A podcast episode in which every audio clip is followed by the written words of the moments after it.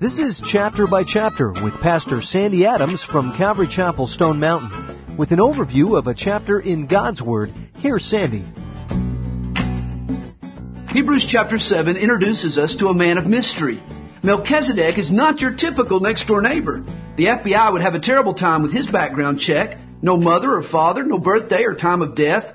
Melchizedek may have been a pre incarnate appearance of Jesus.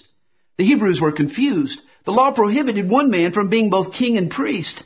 Jesus was from the royal line of Judah, not the priestly line of Levi. How could he hold both crown and censer? Melchizedek is the key that unravels the mystery. The Psalms tell us that Messiah is a priest after the order of Melchizedek. Messiah is not a member of the Levitical fraternity, so the rules governing the Levites don't apply to priests in the camp of Melchizedek. The Levites gained their position by pedigree. Jesus earned his by virtue of his character.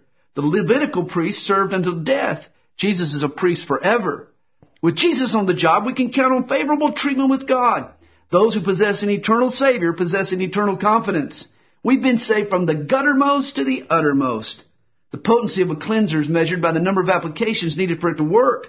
The Levitical sacrifices were offered perpetually and yet never got the dirt out. But Jesus was offered once. One application of the blood of Jesus is all it takes to soak out sin. It's our desire at Chapter by Chapter to see you reading God's Word.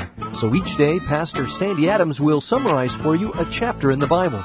If you would like a complete study of today's chapter, call us at 8777 by chap. That's 8777 BYCHAP. To listen again to today's chapter, visit our website at calvarychapelstonemountain.com.